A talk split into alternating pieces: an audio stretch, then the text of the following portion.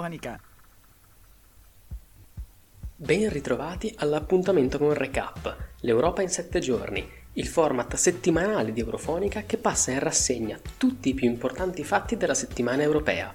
Vi ricordo che siamo in onda su tutte le radio del Circuito Raduni, l'associazione degli operatori radiofonici universitari italiani. Oggi è il 28 gennaio io sono Jacopo Bulgarini, vi parlo da Halle, in Germania, e condurrò la puntata di oggi insieme a Renata Giordano. Ciao Renata! Ciao Jacopo e ben ritrovati eurofonici. Quanto tempo! Come state? Io sono pronta per partire. La mia voce invece proviene dal sud dell'Europa, in particolare da Catania. Sotto l'ombra dell'elefante, simbolo della mia città, cercherò in tutti i modi di non farmi distrarre dall'arancino caldo caldo, anche perché il tempo non sta mica ad aspettarci e noi dobbiamo ancora raccontarvi tutto quello che è successo in Europa questa settimana. Iniziamo intanto dandovi qualche anticipazione. Che dici Renata? Assolutamente sì, un piccolo assaggio di questa puntata ci sta, giusto per creare quella suspense che siamo sicuri vi terrà incollati ai vostri cellulari tutto il tempo. Iniziamo subito con una notizia forse un po' troppo sottovalutata dai media nazionali. Il nostro Lorenzo infatti ci parlerà di una piccola isola immersa nelle acque del Mar Baltico, l'isola di Gotland. Con il suo podcast cercheremo di capire perché quel piccolo lembo di terra interessa alla Russia di Putin, cosa sta facendo la Svezia per difendersi e cosa c'entra in tutto questo la Nato. La Svezia non è l'unico paese preoccupato dalle ambizioni russe. Dal 2014 la regione del Donbass, nel sud-est dell'Ucraina, e la penisola di Crimea, a maggioranza filorussa, hanno visto i loro territori venire occupati da forze separatiste armate dalla Russia. In questi ultimi mesi, al confine con l'Ucraina, la situazione è degenerata al punto tale che si sta pensando ad una possibile invasione da parte del Cremlino. Ma è veramente così? Parleremo poi del premio europeo Carlo Magno della gioventù, che cos'è vi starete chiedendo? Per provare a spiegarvelo al meglio, disturberemo la nostra Alessandra Sasso, autrice dell'articolo sull'apertura delle iscrizioni che potete trovare sul nostro sito raduni.org. Ieri era la giornata della memoria. Sono passati 77 anni da quando le truppe dell'Armata Rossa liberarono il campo di concentramento di Auschwitz di recente la Commissione europea ha pubblicato un manuale con le linee guida sull'uso della definizione della parola antisemitismo, poiché, sfortunatamente, questo fenomeno in Europa è tutt'altro che sradicato. Ma adesso bando alle ciance ed entriamo nel vivo della puntata. Lorenzo, please on stage. Politics, ambiente, comunità, rule of law, disoccupazione, Wirtschaftskrise, diversità, democrazia, alterações climáticas, Europa, future, migranten, diritti, eurofonica. È notizia di questi giorni che tre navi da sbarco russe siano entrate nel Mar Baltico passando per lo stretto della Grande Cintura in Danimarca e minacciando di fatto l'isola svedese di Gotland. In uno scenario che si pronuncia preoccupante dato l'inasprimento delle relazioni tra la Russia e la Nato, il governo svedese ha deciso di correre ai ripari, schierando carri armati e soldati per le strade dell'isola, che da tempo rappresenta un approdo strategico per il commercio e l'economia fluviale nel nord Europa. Considerata come la porta aerea svedese, a livello geografico ed amministrativo quest'isola appartiene al territorio della Svezia, secondo le disposizioni del Trattato di Bromsebro del 1645, che sancì definitivamente l'appartenenza dell'isola al territorio della Svezia, dopo una battaglia cominciata due anni prima con la Danimarca e la Norvegia per contendersi la sovranità ed il controllo del territorio. Ma quali sono esattamente le ragioni per cui il governo russo sembra così interessato ad occupare l'isola?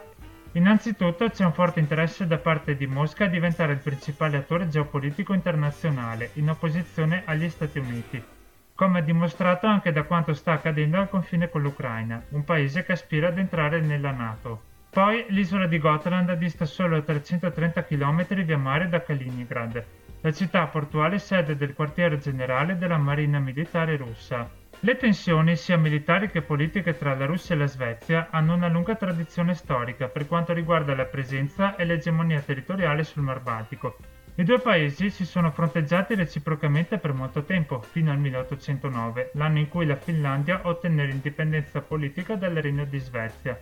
Poi, in tempi più recenti, la Svezia decise di aumentare in modo più incisivo la sua strategia militare a seguito della crisi in Crimea. Dal punto di vista logistico, questa decisione appariva come l'unica possibile forma di difesa nel caso in cui i russi avessero deciso di estendere la loro egemonia economica e territoriale nel mare del nord. Se da un lato questa strategia è risultata efficace in termini di protezione militare, dall'altro ha comportato un considerevole aumento delle spese militari da parte del governo svedese, che ha approvato un aumento del 40% del budget finanziario nazionale destinato alla difesa militare per il quadriennio 2021-2025.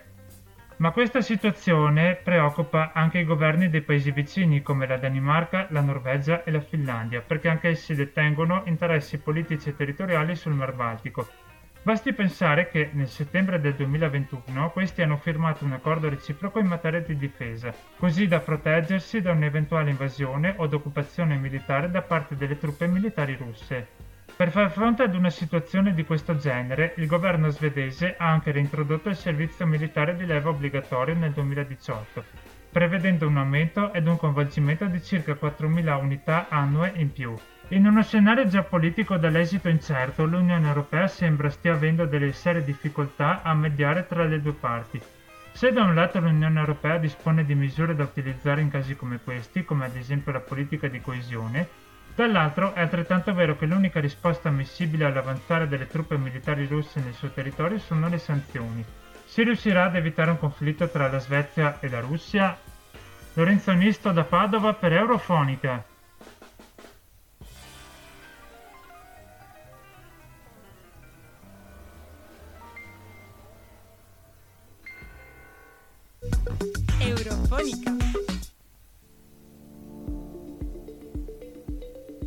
Sono tante cose di cui dovrei parlare, ma volevo cominciare oggi facendo presente ai nostri ascoltatori che gli Stati Uniti hanno iniziato questo lunedì l'evacuazione dell'ambasciata in Ucraina a Kiev e gli spostamenti di armi e contingenti militari ai confini dell'Ucraina sono sempre più numerosi.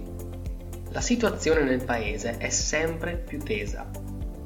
Dovremmo renderci conto della gravità di ciò che sta accadendo ai confini dell'Europa e dell'Unione Europea. Non fraintendetemi, le premesse per una simile escalation c'erano da tempo, anche se può risultare difficile capire perché si è arrivati a questa situazione proprio ora. La presidenza Biden si era aperta con l'annuncio di un rilancio di negoziati su temi specifici di sicurezza con Mosca. E in più sono passati quasi otto anni dallo scoppio della crisi ucraina e il conflitto nel Donbass e in Crimea sembra essere congelato nonostante le difficoltà da parte della Federazione russa di garantire l'adeguato supporto a queste aree. Dopo l'annessione russa nel 2014, infatti, Kiev aveva sospeso l'erogazione dell'acqua nella penisola di Crimea attraverso il canale della Crimea del Nord. Prima di allora l'Ucraina aveva garantito fino all'85% delle forniture di acqua dolce della penisola. L'escalation da parte russa questa volta è iniziata con l'invio di truppe e mezzi corazzati al confine ucraino nel marzo-aprile 2021. Proseguito la scorsa estate e diventato sistematico e su larga scala a partire da novembre, Numerosi negoziati e incontri si sono succeduti senza successo fino a dicembre. Il 17 dicembre, infatti, in due bozze di trattati erano state presentate diverse proposte per una sorta di dialogo da parte russa. La Nato si sarebbe dovuta impegnare a negare formalmente l'ingresso dell'Ucraina e della Georgia nell'alleanza, il ritiro delle forze militari alleate dai paesi entrati nella Nato dopo il 1997, quasi tutti i paesi dell'Europa orientale, e l'impegno a non collocarne in altri paesi confinanti e a non svolgervi esercitazioni militari. Richieste inaccettabili da parte dell'Occidente per un motivo ben preciso. La Bulgaria, la Polonia, come i paesi baltici e tutti gli altri sono stati sovrani che hanno deciso di loro spontanea volontà di aderire all'Alleanza Atlantica dopo la caduta dell'Unione Sovietica. E per un motivo ben preciso. Intendiamoci, Estonia, Lettonia e Lituania ritengono ancora oggi illegale l'occupazione sovietica. I negoziati, per il momento, pare quindi puntino a un vicolo cieco. L'intelligence americana si è detta certa di una prossima invasione da parte del Cremlino e ha lasciato intendere che la risposta ad un'azione russa sarebbe in qualche modo dipesa dalla sua entità. Una piccola incursione della Russia in Ucraina avrebbe potuto innescare un dibattito con e tra gli alleati europei. La risposta Ucraina non si è fatta attendere. Il presidente Zelensky ha ribadito subito dopo che non esistono incursioni minori o piccole nazioni. Nonostante infatti l'apparente unità delle istituzioni europee nel condannare le azioni russe, gli Stati membri sono più che divisi sul da farsi per una serie di ragioni. Ulteriori sanzioni contro la Russia non sono certamente caldeggiate da molti leader europei. Già quelle decise nel 2014 hanno danneggiato l'economia del continente, Germania in primis. Un esempio? Gli Stati Uniti hanno preso in considerazione l'esclusione dal sistema internazionale SWIFT tra le possibili sanzioni per la Russia, ma diversi Stati si sono opposti Potrebbe infatti compromettere l'attuale ripresa economica e spingere, da una parte, la Russia a creare un'alternativa a questo sistema. E infatti, secondo molti, basterebbero poche settimane al paese per risolvere il problema. Per ultimo, ma di certo non meno importante, il 40% del gas europeo proviene dalla Russia. Ma di questo ne riparleremo. Al di là della retorica, filorussa da una parte e atlantista dall'altra, è improbabile che quello di Mosca sia un tentativo di invasione dell'Ucraina. Nel lungo periodo non ne avrebbe infatti le capacità economiche. Più probabilmente, secondo alcuni, sta provando a creare un deterrente al riarmo ucraino e imporre una propria agenda nella regione, bypassando, come sempre, l'Unione Europea. Jacopo Pulgarini da Halle per Eurofonica. Eurofonica. I've been, I've been thinking, I want you to be happier. I want you to be happier. When the morning comes and we see what we've become. In the cold light of day, we're a flame in the wind, not the fire that we begun. Every argument, every word we can't take back. Cause with all that has happened, I think that we both know the way that the story ends. Then only my mind.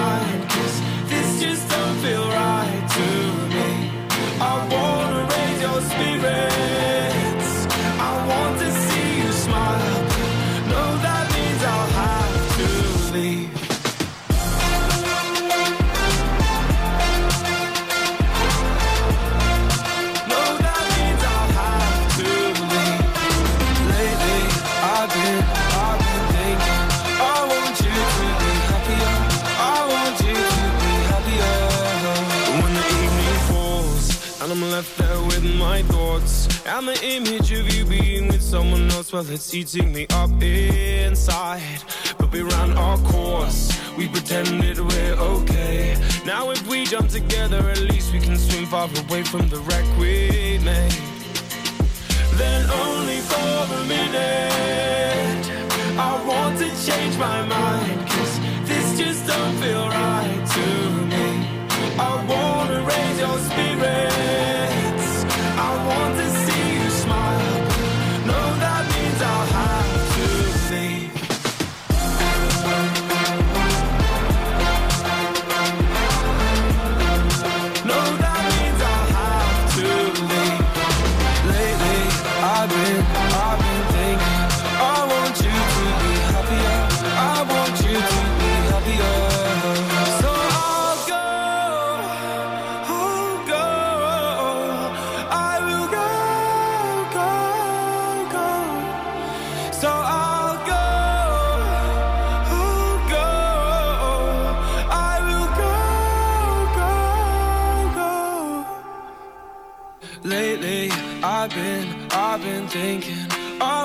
you to be happier.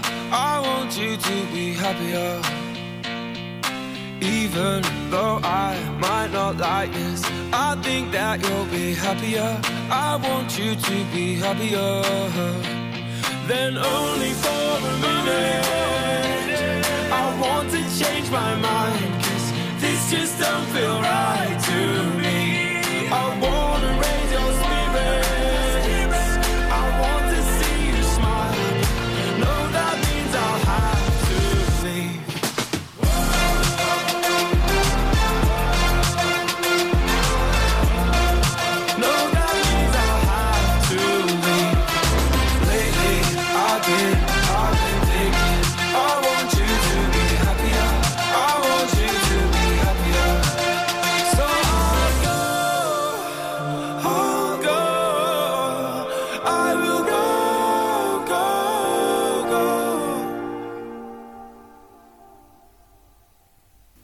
Europeo Carlo Magno della gioventù.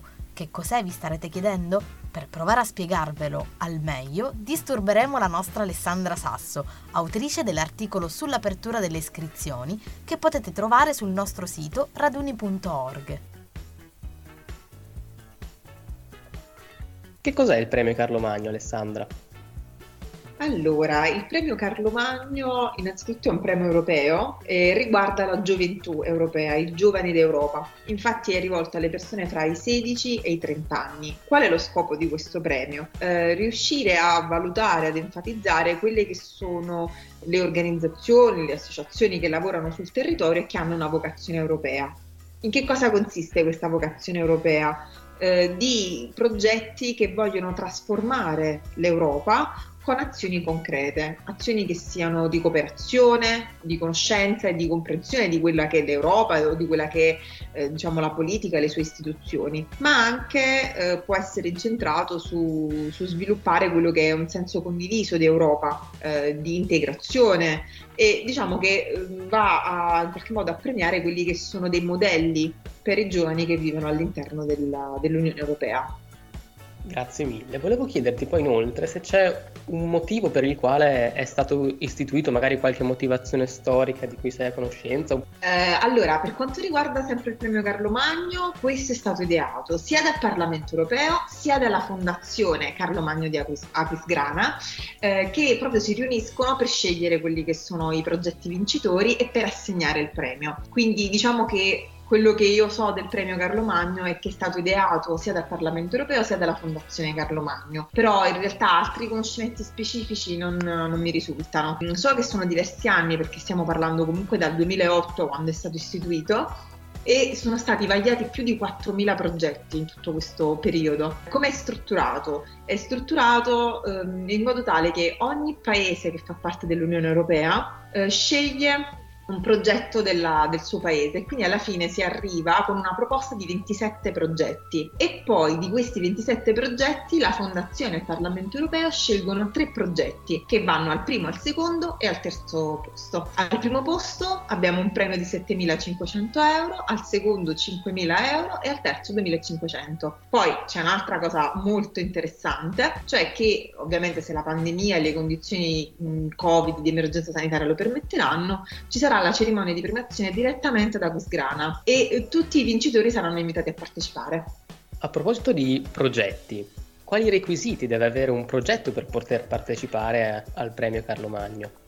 Allora, più che i requisiti del progetto, ce ne sono, sono un po' quelli che abbiamo detto prima, quindi questa forte vocazione europea di spiegare, di, di creare un'integrazione europea, però la cosa importante è i soggetti che partecipano, cioè bisogna eh, che siano giovani, quindi che abbiano un'età compresa fra i 16 e i 30 anni e che siano residenti nell'Unione Europea. Questo anche è un importante insomma, prerequisito per l'iscrizione. E poi un po' quello che abbiamo detto prima, Jacopo, cioè la, la vocazione alla fine europea che eh, si esplica nelle misure più disparate e più diverse. Pensate che per esempio lo scorso anno uno dei progetti che ha vinto è Euro Inclusion, eh, che mira a realizzare una, insomma, un'attività di partecipazione e di scambio culturale tra i giovani europei che però hanno delle disabilità, proprio per garantirne l'integrazione sociale oltre che culturale e politica. Beh, devo dire decisamente una bella iniziativa. Toglimi una curiosità, ci si può ancora candidare Assolutamente sì, ci si può ancora candidare e c'è tempo fino al 13 febbraio del 2022. Eh, se andate a vedere nel nostro articolo, lo trovate sul sito raduni.org, eh, trovate direttamente insomma, tutte le spiegazioni relative al premio Carlo Magno e anche il link ufficiale eh, che si trova sul sito del Parlamento europeo, che è un form da compilare per presentare la domanda. Cari ascoltatori, sapete che cosa fare. Un'ultima domanda adesso. Ma è vero poi che Eurofonica è stata finalista e vincitrice di questo premio? Assolutamente sì. Eh, anche questa notizia è vera, Eurofonica ha partecipato nell'edizione del 2019 ed è stata prima fra i finalisti e poi tra i vincitori del premio Carlo Magni. Tra l'altro eh, la, nostra, eh, la, nostra, delegazione di Eurofonica, quindi Raduni in realtà, eh, è andata anche alla cerimonia se non vado errando o comunque ehm, la, la, regola eh, è che i vincitori dell'anno precedente partecipino come giuria eh, diciamo, l'anno successivo a quello della vittoria. Quindi Eurofonica ha vinto nel 2019, nel 2020 è stata fra i giurati che hanno partecipato. Poi c'è stata anche la questione Covid, quindi se non sbaglio è stata eh, insomma retrodatata, eh, si è fatta successivamente quando le condizioni lo hanno permesso, però c'è anche questa cosa in più che mi sembra bello di contatto fra i vecchi progetti e i nuovi. Politics, ambiente, comunità, rule of law, disoccupazione, Wirtschaftskrise, diversità, democrazia, alterações climáticas, Europa, future, migranten, diritti, eurofonica. Ieri era la giornata della memoria, istituita dall'Assemblea generale delle Nazioni Unite nel 2005 per non dimenticare tutte le vittime dell'Olocausto. Lo scorso anno Nadia Antentic ci aveva parlato della sfida dell'Europa contro l'antisemitismo. Riascoltiamo insieme il suo podcast e poi cerchiamo di vedere quali sono stati i passi fatti dalle istituzioni europee. Antisemitism is a poison for our community. And it is up to all to fight it, to prevent it, and to eradicate it. We are all part of the same community. There would be no European culture without Jewish culture. And there would be no Europe without Jewish people. Abbiamo appena ascoltato le parole della Presidente della Commissione europea Ursula von der Leyen nel discorso tenuto dopo l'attacco antisemita nel 2019 in una sinagoga di Halle in Germania. Von der Leyen ha sottolineato come l'antisemitismo sia come un veleno per la nostra comunità.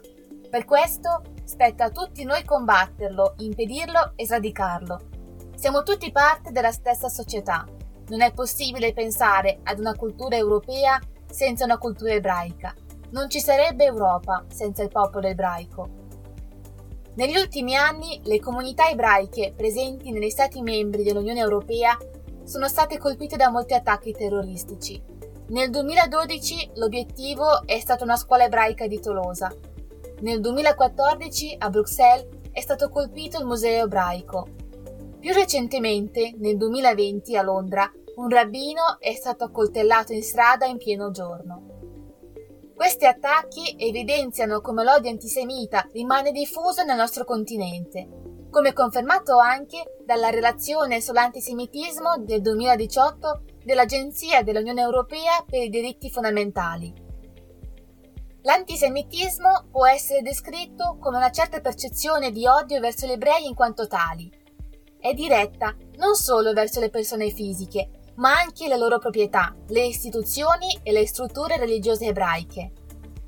La definizione non giuridicamente vincolante di antisemitismo utilizzata dalla Commissione europea è quella adottata nel maggio 2016 dall'Alleanza internazionale per la memoria dell'Olocausto, l'organizzazione intergovernativa fondata nel 1998 con lo scopo di rafforzare, promuovere e divulgare l'educazione la ricerca e il ricordo dell'Olocausto. L'antisemitismo non appartiene al passato. Moltissimi sono gli esempi contemporanei di antisemitismo nella vita pubblica, nei mezzi di comunicazione, nelle scuole, sul posto di lavoro. Gli ebrei sono accusati di cospirare ai danni del resto dell'umanità, causando problemi politici, sociali ed economici. Ecco perché il 6 dicembre 2018 il Consiglio dell'Unione Europea ha approvato una dichiarazione sulla lotta contro l'antisemitismo e allo sviluppo di un approccio comune in materia di sicurezza, per una migliore protezione delle comunità e delle istituzioni ebraiche in Europa. La dichiarazione invita gli Stati membri ad adottare e attuare una strategia globale per prevenire e contrastare tutte le forme di antisemitismo nel quadro delle rispettive strategie, in materia di prevenzione del razzismo, della xenofobia, della radicalizzazione e dell'estremismo violento. Infine, raccomanda agli Stati europei di adottare proprio la definizione dell'Alleanza internazionale per la memoria dell'Olocausto, quale utile strumento di orientamento nell'istruzione e nella formazione, cosa che l'Italia ha fatto solo un anno fa, il 17 gennaio 2020. Quest'anno, l'8 gennaio, la Commissione europea, insieme all'Alleanza internazionale per la memoria dell'Olocausto e con il supporto della Presidenza tedesca del Consiglio, hanno pubblicato anche un manuale per l'uso pratico della definizione operativa di antisemitismo. La guida presenta ben 35 buone pratiche relative all'applicazione della definizione dell'antisemitismo adottabili dalle organizzazioni internazionali alle amministrazioni nazionali, passando per la società civile e le comunità ebraiche di tutta Europa. Ed include 22 episodi di antisemitismo verificatisi in Europa negli ultimi anni, proprio perché non è un fenomeno che si può relegare al passato. La Commissione europea si è battuta anche per la creazione di un gruppo di lavoro in grado di supportare gli Stati membri nell'adozione di strategie volte a prevenire e combattere l'antisemitismo. Domani sarà il giorno della memoria, istituito universalmente per commemorare le vittime dell'Olocausto. È stato scelto perché il 27 gennaio di 76 anni fa le truppe dell'Armata Rossa liberarono il campo di concentramento di Auschwitz. Ad oggi sono sempre meno i sopravvissuti della Shoah che possono testimoniare il loro vissuto. Per questo cresce il pericolo del negazionismo. Cosa possiamo fare noi tutti? La nostra senatrice a vita, Liliana Segre, reduce dell'Olocausto, dice Capire è impossibile, ma sapere è necessario. Nadia Antentic, da Omegna per Eurofonica. Eurofonica. Lo scorso 5 ottobre la Commissione europea aveva presentato la prima strategia dell'UE volta a combattere l'antisemitismo in Europa per il periodo 2021-2030. Tre sono i pilastri che reggono il piano dell'esecutivo di Ursula von der Leyen prevenire ogni forma di antisemitismo, preservare e sostenere la vita ebraica, promuovere attività di ricerca, istruzione e commemorazione dell'Olocausto. Come concretizzarli? Rafforzando la cooperazione con le imprese online per contrastare l'antisemitismo online, proteggendo più adeguatamente gli spazi pubblici e i luoghi di culto, infine istituendo un polo europeo di ricerca sull'antisemitismo oggi e creando una rete di siti in cui si è consumato l'Olocausto a proposito di giornata della memoria, anche noi abbiamo cercato di fare la nostra parte per mantenere vivo il ricordo delle vittime della Shoah. Sui nostri canali social potete trovare un estratto della testimonianza che Liliana Segre ha portato due anni fa al Parlamento europeo a Strasburgo, invitata dall'ex presidente David Sassoli. E poi abbiamo parlato anche dell'anno europeo della gioventù, insieme alla nostra Giulia Raciti. Insomma, ci sono un sacco di contenuti extra che non potete proprio perdere, quindi, appena termina questa puntata e siamo quasi alle battute finali, andate subito a recuperarli. La puntata di recap, l'Europa in 7 giorni, finisce qui. Ma noi torniamo la settimana prossima con nuovi contenuti ogni giorno per parlare con voi di Europa.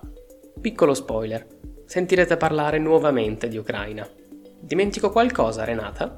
Ricordatevi di seguirci sui nostri canali social per rimanere sempre aggiornati con tutto ciò che riguarda l'Europa. Potete trovarci su Instagram, Facebook e anche su Twitter. Adesso ci siamo, non abbiamo dimenticato nulla e possiamo congedarci. Grazie mille Jacopo per aver costruito insieme a me questa puntata e grazie anche a voi eurofonici. A prestissimo!